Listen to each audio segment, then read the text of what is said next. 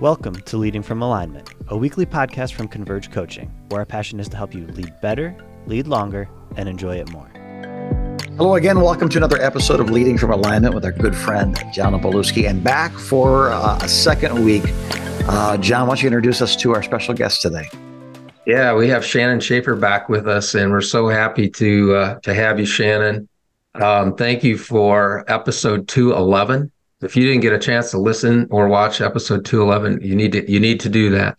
Yeah. It was very insightful, rich, and I'm just excited about what we're going to talk about today. In 211, Shannon said a lot of good things, and we don't have time to recap all of that. But two of the things that you said, Shannon, that really kind of just were like new thoughts to me in a way. One was really a new thought. The other one was just reaffirmation of something I've been thinking about lately. The first one was that as a worship pastor, I'm an extension of the lead pastor's authority under God. That 100%. And I just thought that was so good and so powerful, such a great perspective. And I think sometimes we get into conflict because our perspectives are messed up, right? We're just not 100%. Thinking or seeing something the right way. And I thought that was a powerful thing that you shared. And then the other thing that really we spent a lot of time. Well, you said another thing too that I kind of knew this, but it was really good. You said unity is primary. Yes. That you can have a bunch of talented people, but if there's no unity, who cares? Right? You didn't say who cares, but in a sense. No, I just said the power of the Holy Spirit. How can he move without unity? And whether you have the greatest voices, the greatest instrument, the greatest stage, doesn't matter. And behind this backstage, there's a lot of this internal conflict. Right. And eventually it spills out. Yes.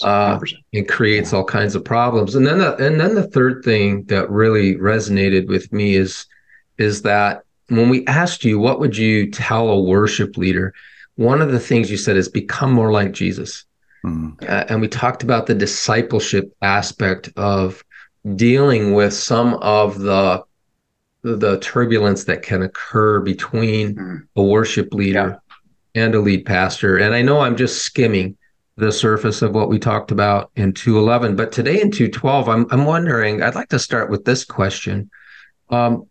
From your perspective, Shannon, what is God up to with worship these days? What do you think? I know that's kind of an ethereal right, but we also talked about how it has shifted. It has shifted through the years, though. So I mean that. Yeah. No. So it's a broad question. Prophet, but prophesy to us, brother. Yeah. What is it? Prophesy. It's a very broad question. I wish I knew all he was up to, but I do know one thing. In John 4, Jesus said that the Father is seeking one thing, and that was true worshipers who worship Him in spirit and truth. That has not changed. Now. The vehicle, the way that it looks, that has changed a little bit. But I will say there's a couple of things that, for me specifically, I feel like God is up to. He is telling me this past year to build a stronger structure. What that means is, in other words, a structure that can handle more weight of a harvest. I believe there's a harvest coming in. So everything that we are doing right now, we need to build our systems, our people, the depth of our teams, raising up the next generation. There is a harvest that is coming in, and we need to prepare for that. So that's one thing God is really saying to me right now. So that means in my personal life, I need to be putting wood on that fire every day. Every day, wood going in. I'm in the Word. I'm worshiping. Those are things that are building, but also my systems, looking at my teams, looking at the depth. Those are things that God is. So whether the music pivots this way or that way, what we're building as our structure is very important because God wants to entrust us with more. I truly believe that. I truly believe there's many laws that are coming in, and it's not just about music. It's not just about a performance. It's about, can we handle what God wants to bring into us? So that's one thing I really feel. The other thing is God has spoke just so strongly to me that this return to throne room theme of worship, holiness, it's almost like God is saying to me, and this may just be in our church, but he wants to restore something that's been lost in the area of how holy he is and how casual we have turned church into as in our approach towards him. So that's just a whole thing that God's been speaking to me, and just the songs focusing on throne room. And when we are singing about the throne room, I'm telling you, we're worshiping. The presence of God has been so heavy and so rich. I can't explain it. I just know that there's something to it, the holiness of God that he wants to restore to the body of Christ. Yeah. Love it. Wow.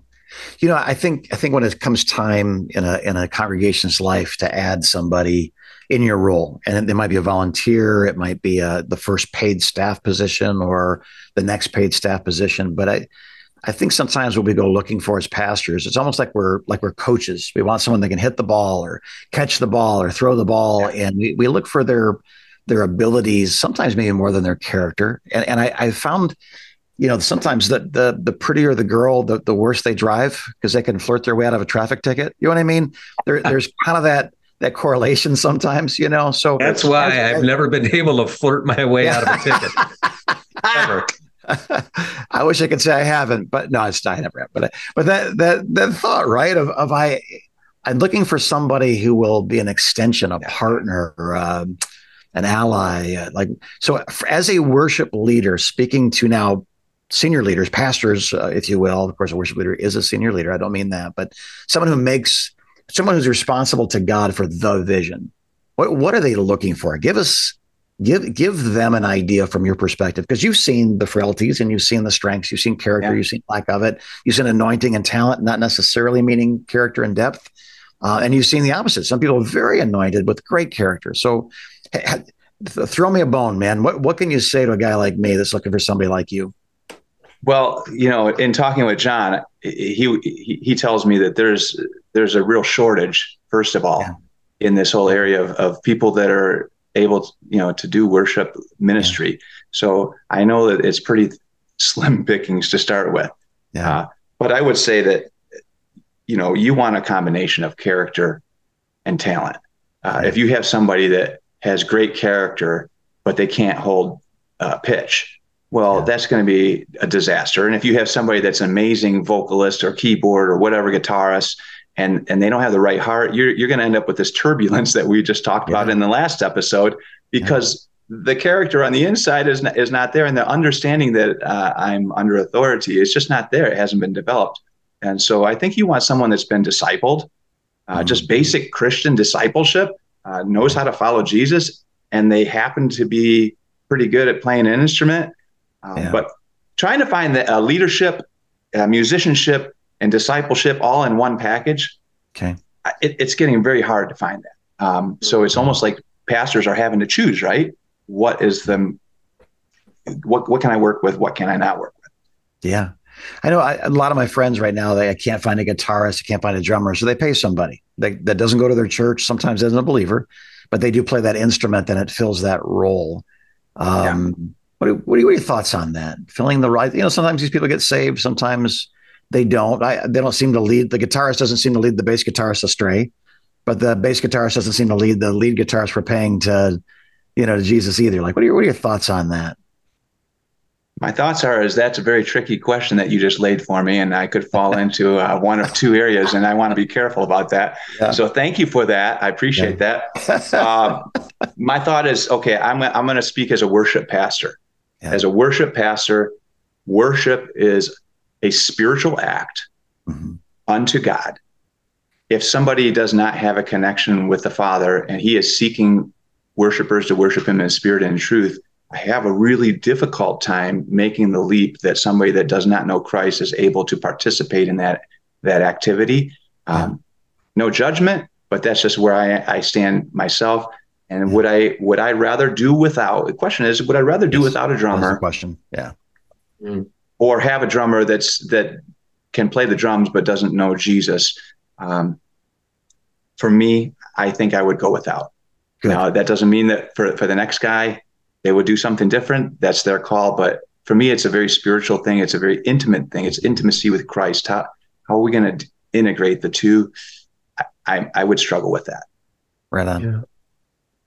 You know, Shannon, if I could backtrack just a little bit, we were talking about the marks of a worship leader. You know, we're looking for character, we're looking for talent, skill. What about this idea of the worship pastor or the worship leader being a worshiper themselves? Yeah, because I've noticed some who are that, and boy, they worship and they just bring people with them. And then I've known others who have good character and they actually are talented, but they don't seem to have that component of it. And am I imagining that as a thing, or is it a thing that a worship leader, part of their part of what we're looking for is a worship leader who actually worships? And I know you've 100%. Got a lot of things going on in your head, you know, when you're worship leading. So I'm not saying that's easy, but can you talk to that for a minute? Yeah, 100%. I mean, we've all heard it. Someone will stand up and sing or play or do something, and you're just like, I just sensed God just drop into the room. I don't know. They were by themselves. They were just playing a guitar, singing, whatever. And you could just sense just a deep connection in the spirit realm. God just moved. And maybe they weren't even that fantastic. And then you can take somebody that's just fantastic. Right? Yeah, from a talent perspective, you could take somebody that they did a good job, like they nailed it, they didn't miss a note, but you felt nothing. What's the difference? The difference is backstage. Backstage, I guarantee you that one person is on their face before God and has this intimacy going on daily with God, and it just pours out.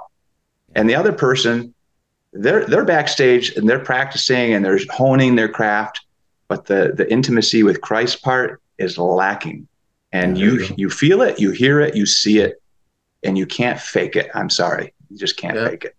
So it's a worshiper in private and in public, right? It's there's that consistency between those two domains. And you know, you said something even earlier that I just made a note on.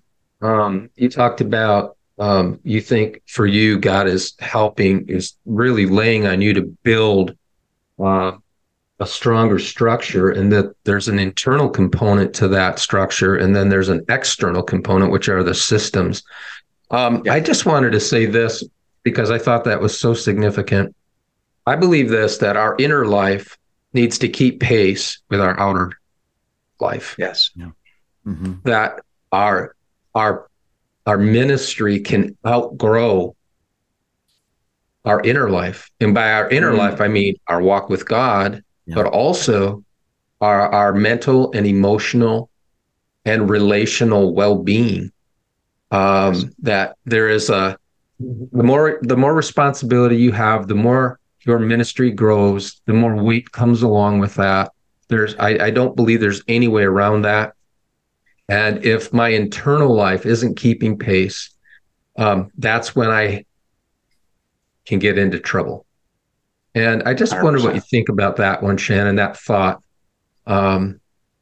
Does that seem right? Does that seem, give us your thoughts. I mean, how can we know what God wants to do in a given service? To me, when I think about the mark of a great worship leader, that internal is actually the strongest part of their makeup, right? Because part of what makes you a great worship leader is you're able to discern what does the Holy Spirit want to do in this service and be able to pivot. Be courageous enough to wait on God in a moment where he's moving, to know how to set the atmosphere, to be an atmosphere where all the attention is on Jesus. I mean, those things don't happen when you're a performer. They just don't. But when you're connected with the Father, you come into that room, you're setting the atmosphere, you're setting the expectation, you're leading people into the throne room of God's presence because you've been working on that and you've experienced that. And you can never, we've heard it before, you can never take somebody someplace that you have not been yourself. Right. And today I see a lot of performers, to be honest with you, I see a lot of great performers on stages and churches. And there seems to be a lack of people that are working on that inside, like you had just talked about, the inside, which is, it's a lack. Can I ask a question about that lack? Yeah. I, I have an assumption. I think I might know who we're talking about to some degree, but I don't want to just assume that. Okay. You know, you're in your 40s, right? You've been doing this for 23 years. And I just hit 50. Did you? Well, I just did.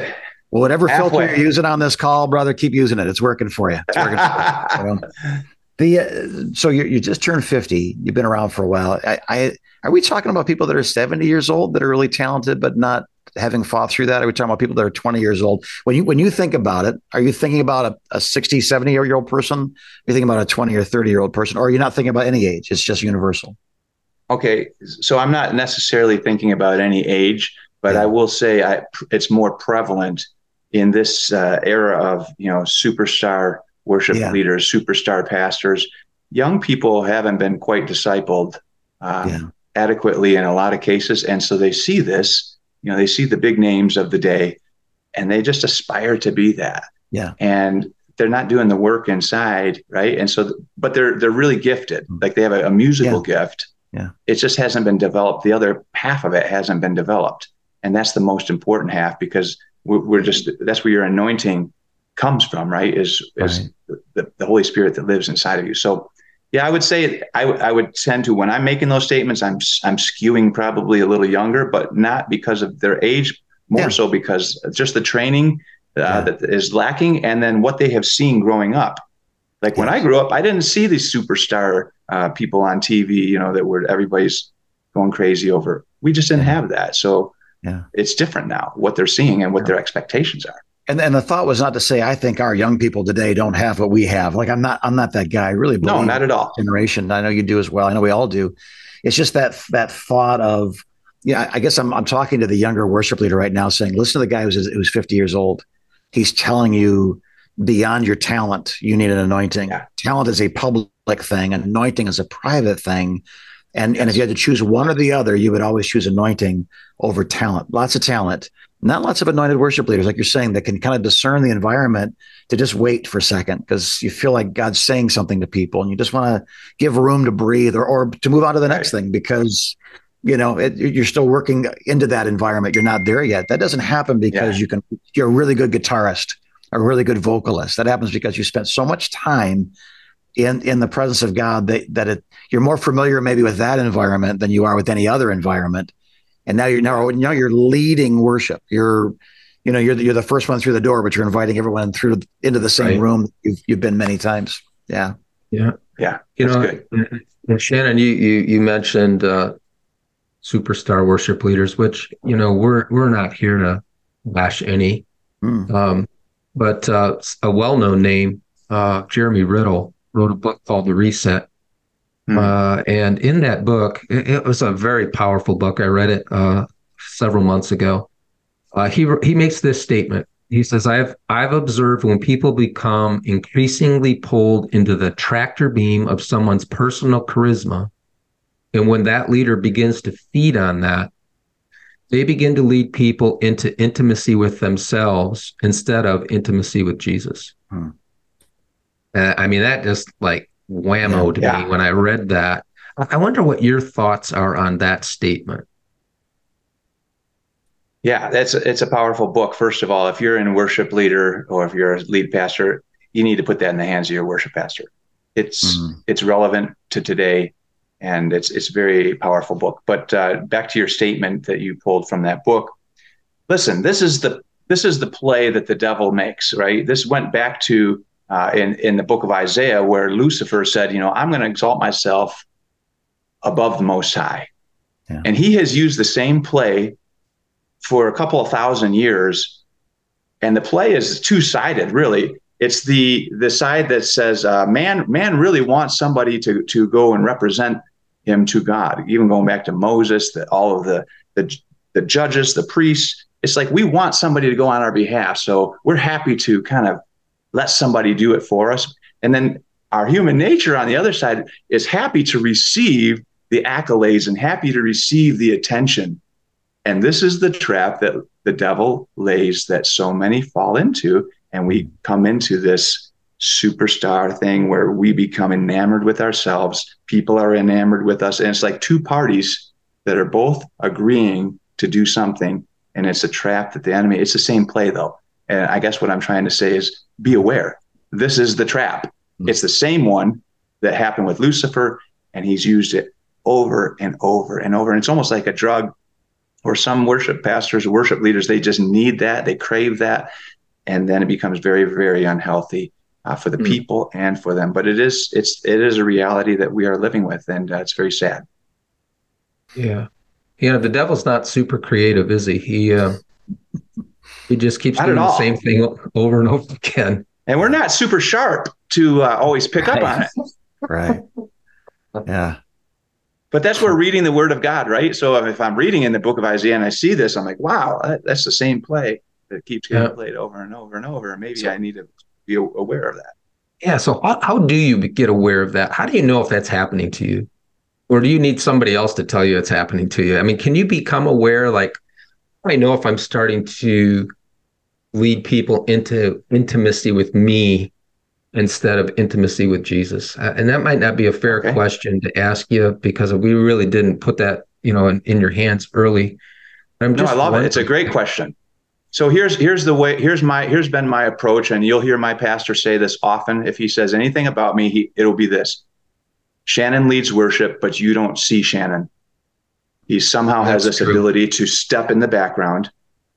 And the reason for that is I've been very, very intentional to make sure that Jesus is the one that's seen.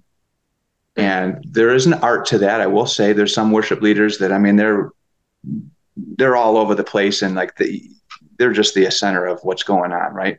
And there is a way to lead worship where you promote Jesus as being the center of attention. It has, if you come to our church, you'll see our team. Nobody stands out. Nobody draws or commands attention and does things that's distracting. But our whole intention is that people would see Christ in us. So yes, they do see us physically there. But for 23 years, I've been very intentional to always build into the team, this is about putting Jesus out front, and we are in the background. He's using us, but that's been our intention. So if you're not intentional with that, the other will happen, where you will just become the attention. Interesting. If you're not conscious of that, the other will happen. It will. You're on a treadmill, right? It's going 3 miles an hour. If you stand still, you're going backwards. It's the same thought. This has to be, you have to move to make this happen, or the other will. Yes. Yeah. Yeah. So speaking of movement, you know, as you look forward into the future, and again, you've a guy that just learned how to play guitar, led worship and youth for the first time last week. I wouldn't ask this question. He might be right, but I wouldn't even think to ask him this question. But somebody that's seen the comings and goings, you know, the Brownsville revival, and, you know, the latest and greatest, and the Toronto, and the, you know, Bethel, and the Hillsong, and the comings and goings. As you look forward to the future, I just curious, you know, you've spoken to it, I think, to some degree. You believe there's going to be a harvest, a lot of new people that don't know Jesus coming in. You've spoken to it in the sense of being prepared with integrity, with anointing, with Jesus front and center. But any other words you would give us? Again, I think as pastors and as worship leaders, there are voices that are worth listening to. And I don't mean to set you up on a pedestal so you fall into the trap we just discussed, but that thought that we're going somewhere. If we're not going somewhere, then we're on a treadmill going backwards at 3 miles an hour. We're going somewhere. We have to at least be going 4 miles an hour to be going somewhere. So where are we going? Where do you see the future of worship, church, body of Christ, globally, locally? It's up to you, but what do you see when you look forward? Well, I don't know that I can speak for everybody. I'll just speak for myself. There's a couple there's probably three things that I would say that I'm hoping for. And this is personal, and hopefully it would resonate with others. But I first of all hope that those of us that are ahead of the next generation are able to somehow impart sensitivity to the Holy Spirit, so that no matter what the music looks like, it is God honoring and it is spirit sensitive. That's the first thing. The second thing is my hope is that one day we will lose track of time because we are so in awe of God's presence. As a church, we've really compressed things. Yeah. And I think to a point where we just kind of are on a treadmill and we just kind of get through the thing, and we've maybe lost that awe of God. Right. And so that's one of my hopes, is that we lose track of time because we're so enamored by God that we don't care about whether it's a 60, 75 minute, whatever the number is. Yeah, that's the second thing. The third thing is that I really am believing and hoping that the power of the Holy Spirit is present in every worship service, that God's presence is so felt that it compels people and draws people to Jesus, and that there will be a harvest because we have done our part to set the atmosphere for God to come and move, God, for people to connect with God. And there's so much anointing in that gathering that people are compelled to come to Jesus. And if they're lukewarm, they're returning to him, and that they become white hot, on fire for him. That would be my hope as we keep moving down this continuum. You know, and you know, Shannon, I don't think that any of those are too lofty. I was a youth pastor 1,000,000 years ago, and we youth pastored in two locations. The first one was a church plant. The second one was a church of about 1,000 people, and we had a youth group of, I don't know, there's probably about 200 kids there, and the kids led the worship. It was their baby. And here was the reality that more kids gave their life to Jesus during worship than they did at the end of my talk. Wow. It was a phenomenal. You know, and all it took, well, the kids were really wonderful worship leaders, and there was this amazing sense of the presence of the Lord there.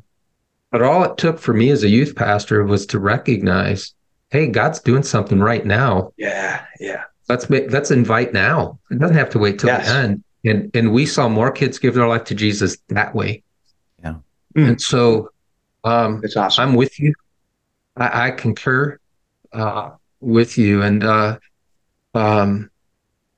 like that future that you're painting for us in so many ways. Jim, some last thoughts maybe from you, and then wrap us up. I think those who are listening will appreciate, I think what I'm about to say is universal. When you look back in your life and you say, when did I feel most called, most intimate, most empowered by God? You probably weren't driving down the street. You probably weren't watching a sitcom. You were probably in a corporate atmosphere or individual atmosphere of worship. That's probably where you heard that voice, felt that calling, received that anointing. And my youngest son, JD, was with us on this podcast a few weeks ago as a PK, was talking about it. And he, when we asked him the story, tell us about your life and your story, he mentioned the night in youth group where God took over and the leadership of that room let that happen. And I said, hey, how'd it go tonight? He said, good, really good. Well, junior high ministry went really good. I mean, Billy threw up on Susie and it was funny. Like, it doesn't necessarily mean God moved. It could be someone's lunch moved, and that's still a good night. So I said, what happened? And he looked at his friends, and they were trying to find language of what they just experienced. And this is what he said. He said, tonight, Dad, I can't explain it. God just got bigger. And I think that is unique to the worship environment. God just got bigger. I think God gets bigger when we stare at him for more than a minute on our YouVersion app. I think God gets bigger when we do more than repeat the prayers we were taught to pray verbatim. God gets bigger when we're with him, when he's with us. And then that heaven touches earth. That was at the Da Vinci painting. You know what I mean? When that connection takes place, everything changes. So that's my word of encouragement to those of you that are listening today is, worship is the atmosphere where God becomes God to people. Not theologically, not intellectually, but practically, we change. We are altered by his presence. So worship is so vital. And I encourage everyone listening to share this podcast with your worship leaders, to share the book that they both have endorsed heavily. Let's create atmospheres where people see God in an ever expanding role for who he is in their lives. So thanks for listening. Thanks for watching. We're praying for you. And boy, Shannon, thank you for just walking us through your garden. My pleasure. Letting us pick some of your strawberries and eating them. I mean, it's been awesome. And we're grateful for your ministry. And I guess my last question, I'm sure we've seen your pastors asking is, are you happy where you are? Is your pastor treating you right? What do you think about changing? I just get it. I love it. I just get it. But we all want that. We all want the presence of God. So God bless you. Make another 100 like you, would you? Just go find another 99 that don't know. I'm working on it. All right. All right. I'm working on it. God bless you, our dear watchers and listeners. We're praying for you. Go get them this week as you continue to lead from alignment.